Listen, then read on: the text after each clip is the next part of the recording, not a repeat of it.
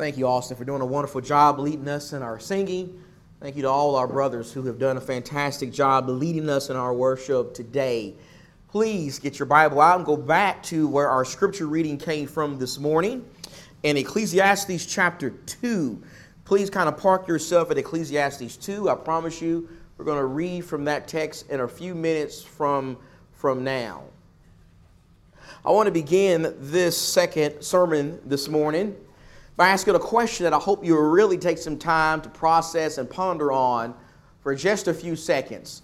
And the question is this the question that I want to know an answer to this morning is Are you happy?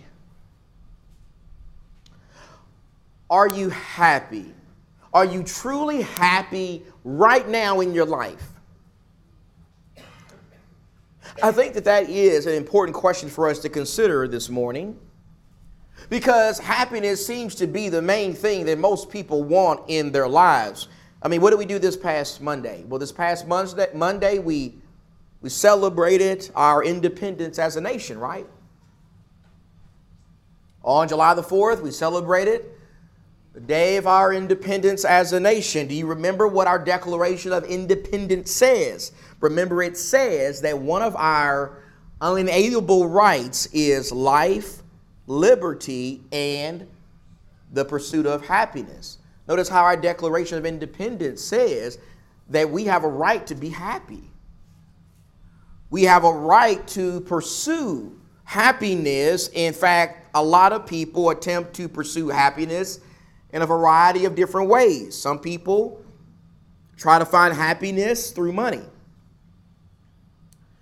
They try to find happiness by accumulating a lot of possessions and stuff, homes, cars, gold, silver, big bank accounts.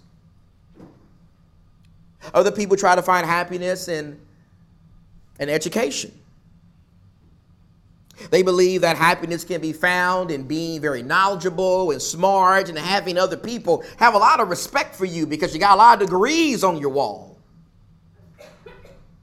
And still, other people try to find happiness in success and relationships.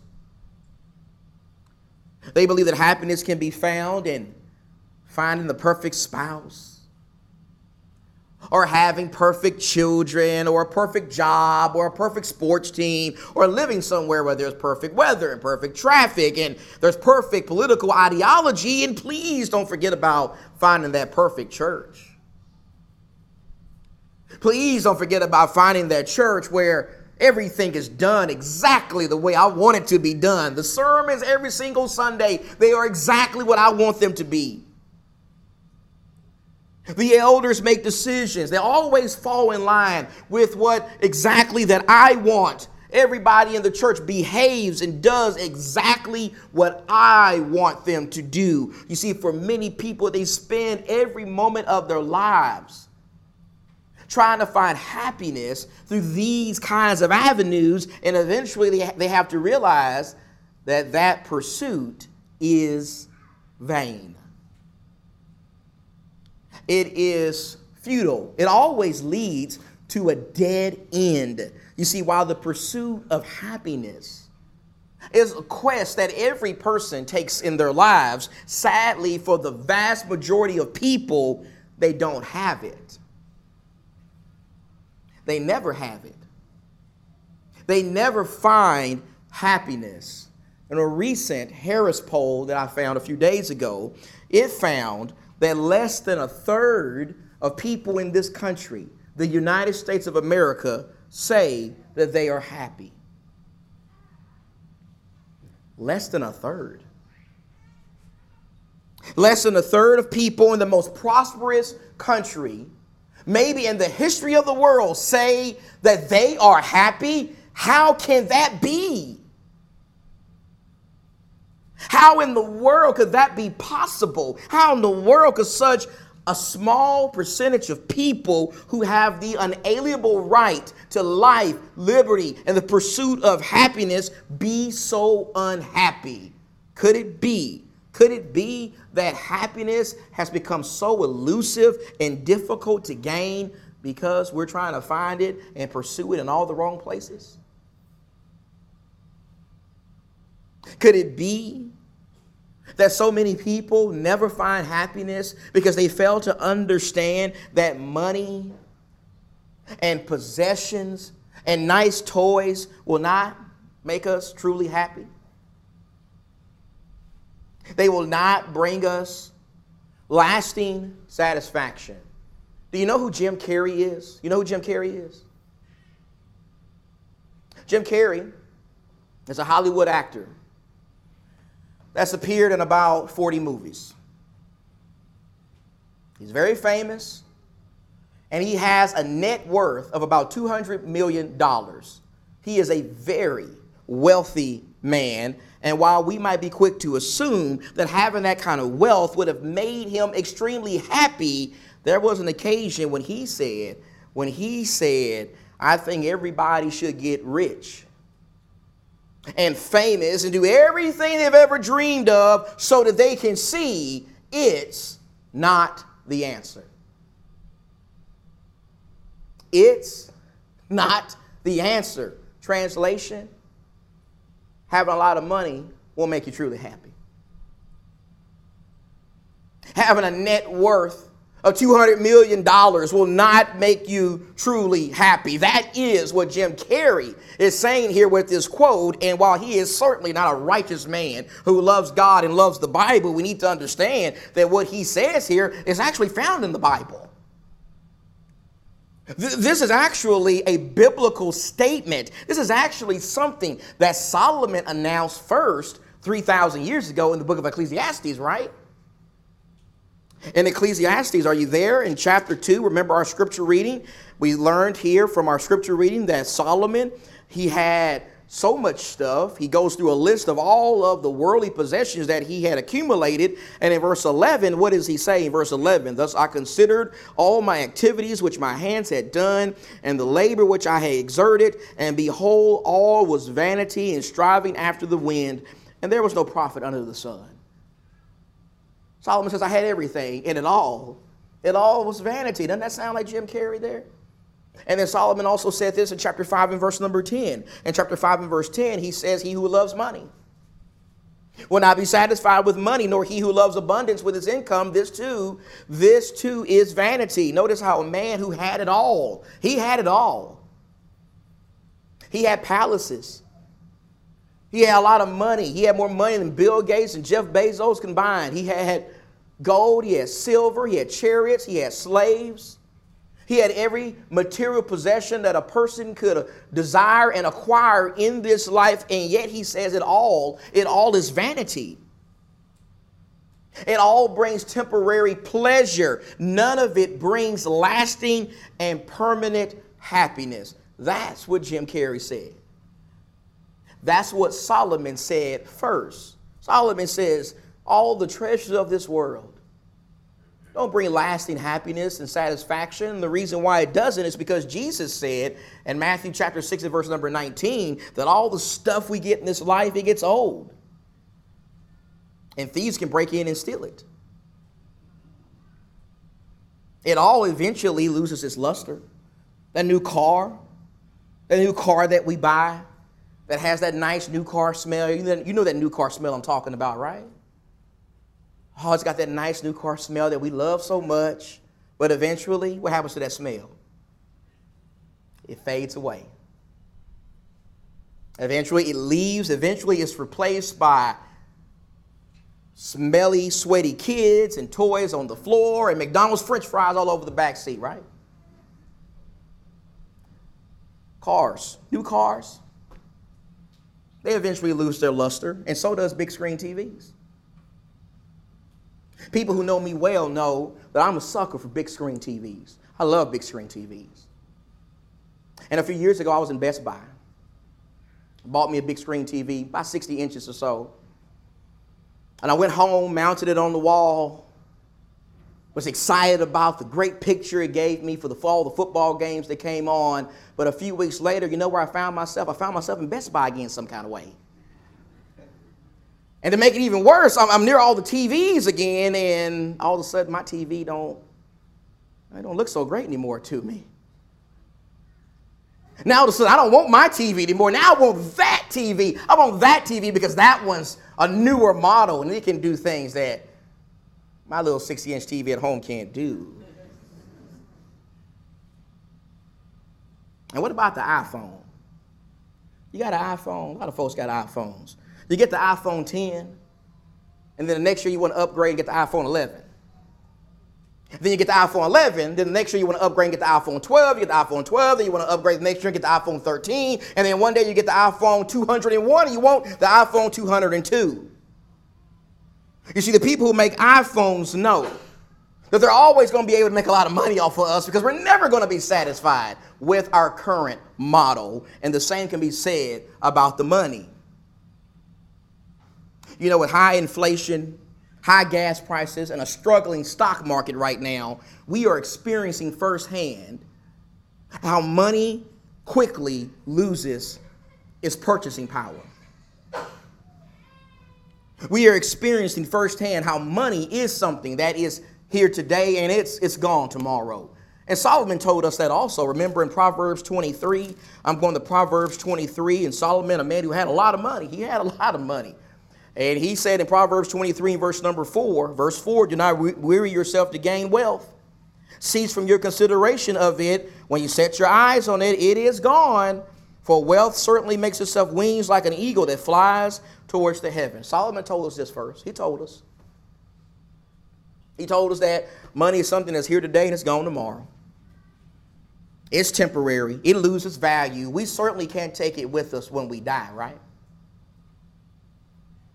We're never going to find true happiness if we're trying to pursue it through money, and we're also never going to find it if we try to pursue it through acquiring perfect circumstances. Perfect circumstances in life, trying to gain perfect circumstances in your life is another pursuit that reaches a dead end because life in a world that is full of sin and wickedness, it will never be perfect. My dear friends, your life will never be perfect. The weather will never be perfect and exactly what you want it to be every single day. We're seeing that right now in the valley. We want some rain, don't we? The weather's not always going to be perfect. Our marriage is not always going to be perfect. Our spouse is not going to be perfect. You're not going to be perfect. Our kids are not going to be perfect. Our grandkids are not going to be perfect. They're all going to disappoint us from time to time.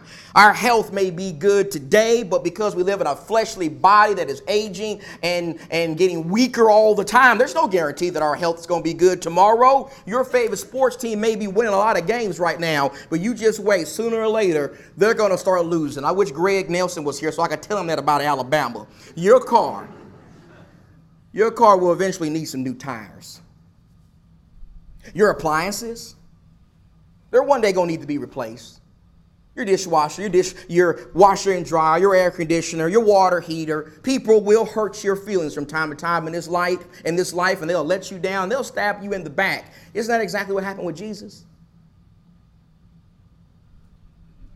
While Jesus was sinless and he was perfect in every sense of the word, he did not experience perfect circumstances while he lived on this earth. He experienced hunger at times, did he? Didn't he? He was disappointed and frustrated with people. He had people who were close to him stab him in his back, betray him. He was persecuted, mocked, ridiculed, even murdered by evil men. Jesus went through all that stuff during his small amount of time on this earth. And if Jesus, the Son of God, God in the flesh, someone who knows everything about everything, if he didn't have perfect circumstances while he lived on this earth, what makes us think our lives are going to be any different? What makes us think that the sun's going to be shining for us every single day? What makes us think that every single day the weather is going to be perfect and people are going to treat us perfect and nothing's ever going to break down and need to be replaced and nothing bad will ever happen to us? Where did God ever promise us that in His Word? We'll never find happiness if we seek it through money and possessions. and through trying to desire perfect circumstances in our lives, and we'll also never find happiness through an immoral and undisciplined life. An immoral and undisciplined life. When I say immoral and undisciplined life, well, simply put, what I'm talking about is a life of sin. I'm talking about a life of wickedness and rebellion against God. I'm talking about a life that lives by the mantra since God wants me to be happy, then that means He's okay with me doing anything I want to do. That's what I'm talking about with this language. God is okay with me abandoning my spouse and the burdens and the hassles that are found with raising kids because He wants me to be happy. God is okay with me putting whatever I want to in my body so I can relax after a long and stressful day at work. He, he's okay with that because he wants me to be happy. He's okay with me lying and cheating my way through life and being sexually promiscuous. God's okay with that because he wants me to be he wants me to be happy. Go in your Bible please to Judges chapter 21. The last verse of the book of Judges. You remember how there was a time when God's very own people lived with that kind of attitude they lived a life of sin and rebellion, doing whatever they want to do. Judges chapter 21 and verse number 25. In verse 25, it says, In those days there was no king in Israel. Everyone did what was right in his own eyes. Question Did living by that philosophy, did, did it make the people of Israel's lives better? Were their lives better because of that? Did this kind of life result in blessing and peace? Were they better off living this kind of way instead of living a life to the glory and will of God? You and I both know that their lives went better because of this. You and I both know that this, this led to suffering and all kinds of problems. And the same is true today. Living a life of immorality and being undisciplined and rebelling against God doesn't make our lives any better. All it does is bring emptiness and guilt and all kinds of physical and spiritual problems into our lives. It hurts us and it hurts other people. We'll never be happy living an immoral and undisciplined life, and we'll also never be happy trying to get our way. Trying to get our way all the time. Let's just be honest who doesn't want that? Who doesn't want their way? Who doesn't want their way about everything? Who doesn't want their way on the job? Who doesn't want their way in their family? Who doesn't want their way in the church? Everybody, if they're being honest about it, wants their way. The problem is we're not always going to get our way. We're not always going to get our way on the job. We're not always going to get our way in our family. We're not always going to get our way in the church if we don't come to accept that reality quick, fast, in a hurry. Not only are we going to be miserable all the time, but guess what else we're going to do? We're going to make the people around us miserable all the time. We're going to make them not be able to stand us. We're going to come across as selfish and childish and immature and not very Christ like. And so let's be clear. Let's be clear. Happiness, if we're trying to find happiness and these kinds of things right here, I'm just going to tell you, you're never going to find it. Never going to be satisfied at one point or another. We're going to have to realize that this thing, this main thing that we are pursuing, we're pursuing it in all the wrong places. And so the question is now, where do we where do we find it? What, where do we find the most elusive prize that everybody is seeking today? Where do we find happiness? Where do we find peace? Where do we find real satisfaction? Well, before we close, can I quickly give you, can I give you five things? I, I want to give you five places. I want to give you five very specific areas where you can find the one thing that few people seem to gain. Maybe you want to jot these things down, stick them in your Bible, and just look at them and rehearse them whenever you're going through discouraging times in your life. Where do we find real happiness? Well, how about we start with this? How about we start with what we talked about this morning? How about we understand that if we're going to find real happiness in our lives, then we got to start with choosing. And I want to emphasize the word choosing this morning. Happiness is a choice. We have to choose to be happy. And we got to choose to be happy by doing the things that God has told us to do. We need to start by choosing to connect with God. We got to choose to seek God. We got to choose to know God. This is one of the great truths that is announced all throughout the Bible. In Romans, the 14th chapter, and in verse number 17, in Romans 14 and verse 17, the Apostle Paul says, For the kingdom of God is not eating and drinking, but righteousness, peace, and joy in the Holy Spirit. You put that in what you find in Galatians chapter 5 and verse 22 where the Bible says the fruit of the Spirit is love and joy and peace. You put that what you find in Philippians chapter 4 and verse 4, where the Apostle Paul writes the letter of Philippians from a Roman jail cell because he's being persecuted for preaching the gospel, and yet he says, Rejoice in the Lord always. Again, I will say to you, rejoice. Notice very carefully what all these verses are telling us. Notice very carefully how God does want his people to be happy.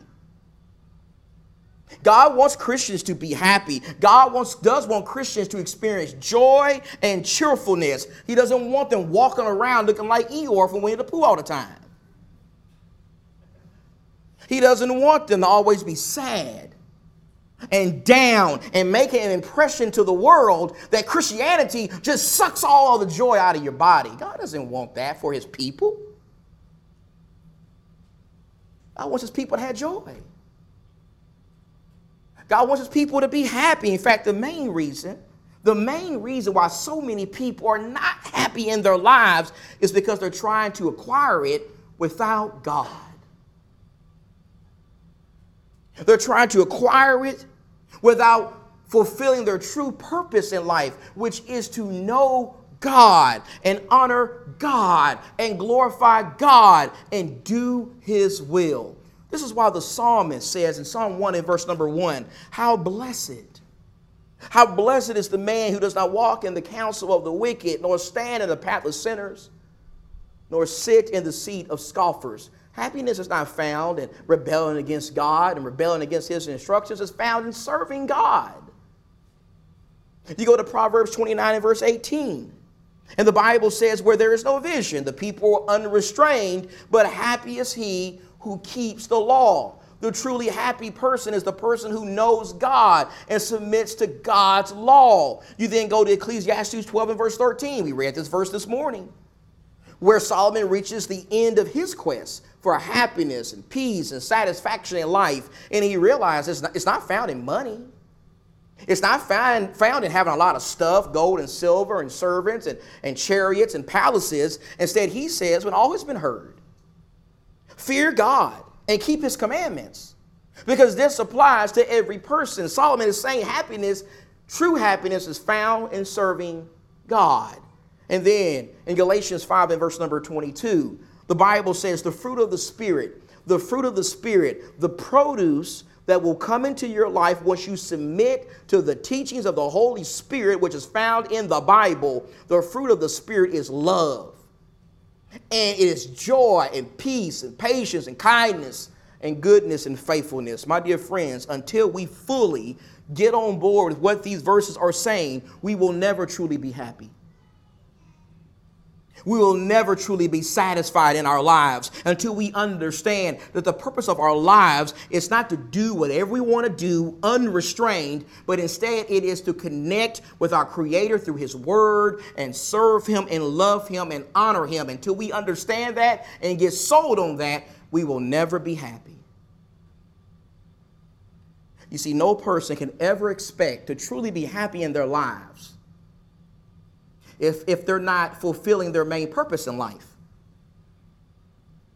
No person can ever expect to be truly happy in their lives apart from the source of happiness, who is God. You can have all the money and stuff in this world.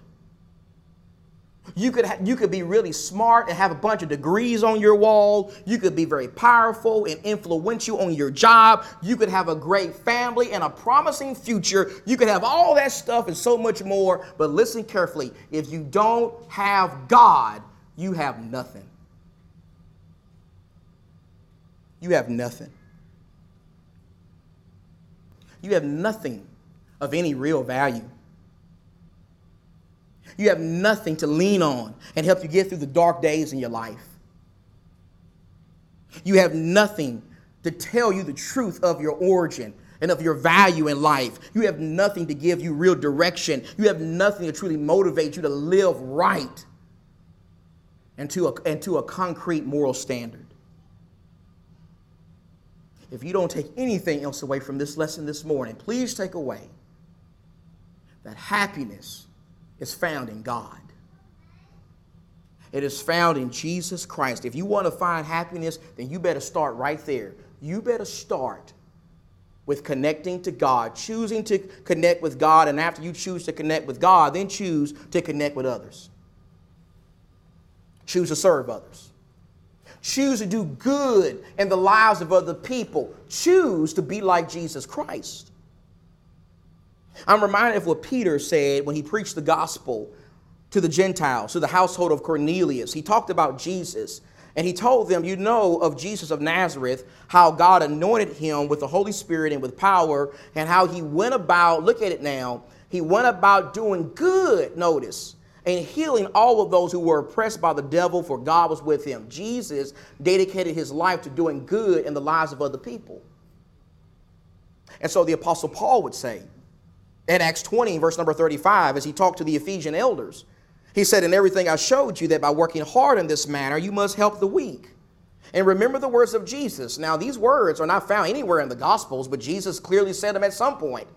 And he said, Remember the words of Jesus that he himself said, It is more blessed to give than it is to receive. This is something that is found throughout the Old Testament in Psalm 41 and verse number 1. The psalmist says, How blessed is he who considers the helpless. The Lord will deliver him in a day of trouble. In Proverbs 14 and verse number 21, it says, He who despises his neighbor's sins, but happy is he who is gracious to the poor. Do you see what these verses are telling us this morning? Do you see how, according to the Bible, happiness is not found in being selfish? It's not found in being self centered. It's not fi- found in trying to get our way all the time and bullying other people and trying to get other people to focus on us and our needs and our wants and our desires. No, the Bible says that real happiness is found in seeking to do good in the lives of other people. It is found in helping people. It is found in being a giver. It is found in being like Jesus Christ. This is something that we probably didn't even need the Bible to tell us. This is a fact that many of you probably know firsthand. Let me ask you something. How do you feel? How do you feel when you do something kind for a widow in this church? How do you feel when you invite someone who doesn't have a family into your home to celebrate a holiday with your family? How do you feel when you write a card to someone who is grieving? Or sit in a hospital waiting room to encourage a family? How do you feel when you pray for somebody? How do you feel when you share the gospel with somebody, especially if it's for the first time? Do you feel happy? Do you feel some joy in your heart? Do you feel some, some satisfaction that is indescribable? Do you feel a lot better about yourself and about your priorities in life? If you do, then please understand that feeling came from God. That came from obeying the word of God. That came from being like your master, Jesus Christ. If you want to find happiness, begin with God. And then move on to connecting with other people, choosing to do good in the lives of others, and then choose to count your blessings. Count your blessings. I'm, I'm going to Colossians, Colossians chapter 3 Brother Mike made reference to this this morning, even in, in, in, his, in his talk before the collection, and I really appreciate that. And I'm going to Colossians chapter 3 to add on to what he said in verse number 15. In verse number 15, where the Apostle Paul, keep in mind, he's writing this from a Roman jail cell for preaching the gospel, and yet he still says in verse 15, Let the peace of Christ rule in your hearts, to which indeed you were called in one body, and be thankful. You know, we sing a song. We sing a song that tells us to do this, don't we? Don't y'all look scared. I'm not going to sing it, okay? I'm not, not you, you, can relax. I'm not going to sing it, but you, you know the words. You know what it says. Count your many blessings. Then what? Name them one by one. We need to do that. We need to do that all the time. Instead of griping and complaining and desiring more and more, what we need to do every single day is just pause multiple times throughout the day and just count our blessings. Let's count our blessings. Let's thank God for what He has done and for what He is doing in our lives. Look, I understand, and believe me, I get frustrated by this. I understand that gas prices are extremely high right now, but we need to thank God that we at least got a car and put some gas in. I know that paying taxes isn't a pleasant experience at all, but we still need to thank God because you know what that means? If I'm paying taxes, that means I got a job to take care of my family. I know that food prices are rising due to inflation, but we still need to thank God that we're not missing any meals, are we? I know my country has all kind of issues, all kind of problems. It's getting, it's getting further and further away from God, but we still need to thank God that we live here and not in some other place in the world that are much worse right now. You see, when we stop and just consider the big scheme of life, you know we're going to find? God is so good to us. God is so good to us. He is blessing us all the time. And if we want to find happiness, we need to learn to be content. And we need to learn to choose to count our blessings. And then, after we do that, we need to choose to trust Him. We need to choose to trust God and not in ourselves. In Proverbs chapter 3 and verse 5, you know this verse trust in the Lord with all your heart, with all your heart, and do not lean on your own understanding. A similar verse, Proverbs 16 20, where the Bible says, Blessed is he who trust in the Lord. And then go in your Bible with me to Philippians chapter 4, please. In Philippians, the fourth chapter, again, as the Apostle Paul is writing this from a Roman jail cell. These are all letters he wrote while in prison for preaching the gospel. And yet in Philippians 4 and verse 6, what does he say? Be anxious for nothing but in everything by prayer and supplication with thanksgiving, let your requests be made known to God, and the peace of God, which surpasses all comprehension, regard your hearts and your minds in Christ Jesus. So often we need to be reminded of what these verses are saying. So often we need to be reminded of our need to put our trust in God and depend on God. We need to be reminded of this because so much in life is beyond our control, isn't it? The stock market is beyond our control. The weather is beyond our control. The choices that other people make in their lives, that's beyond our control. When we're going to die, that's beyond our control.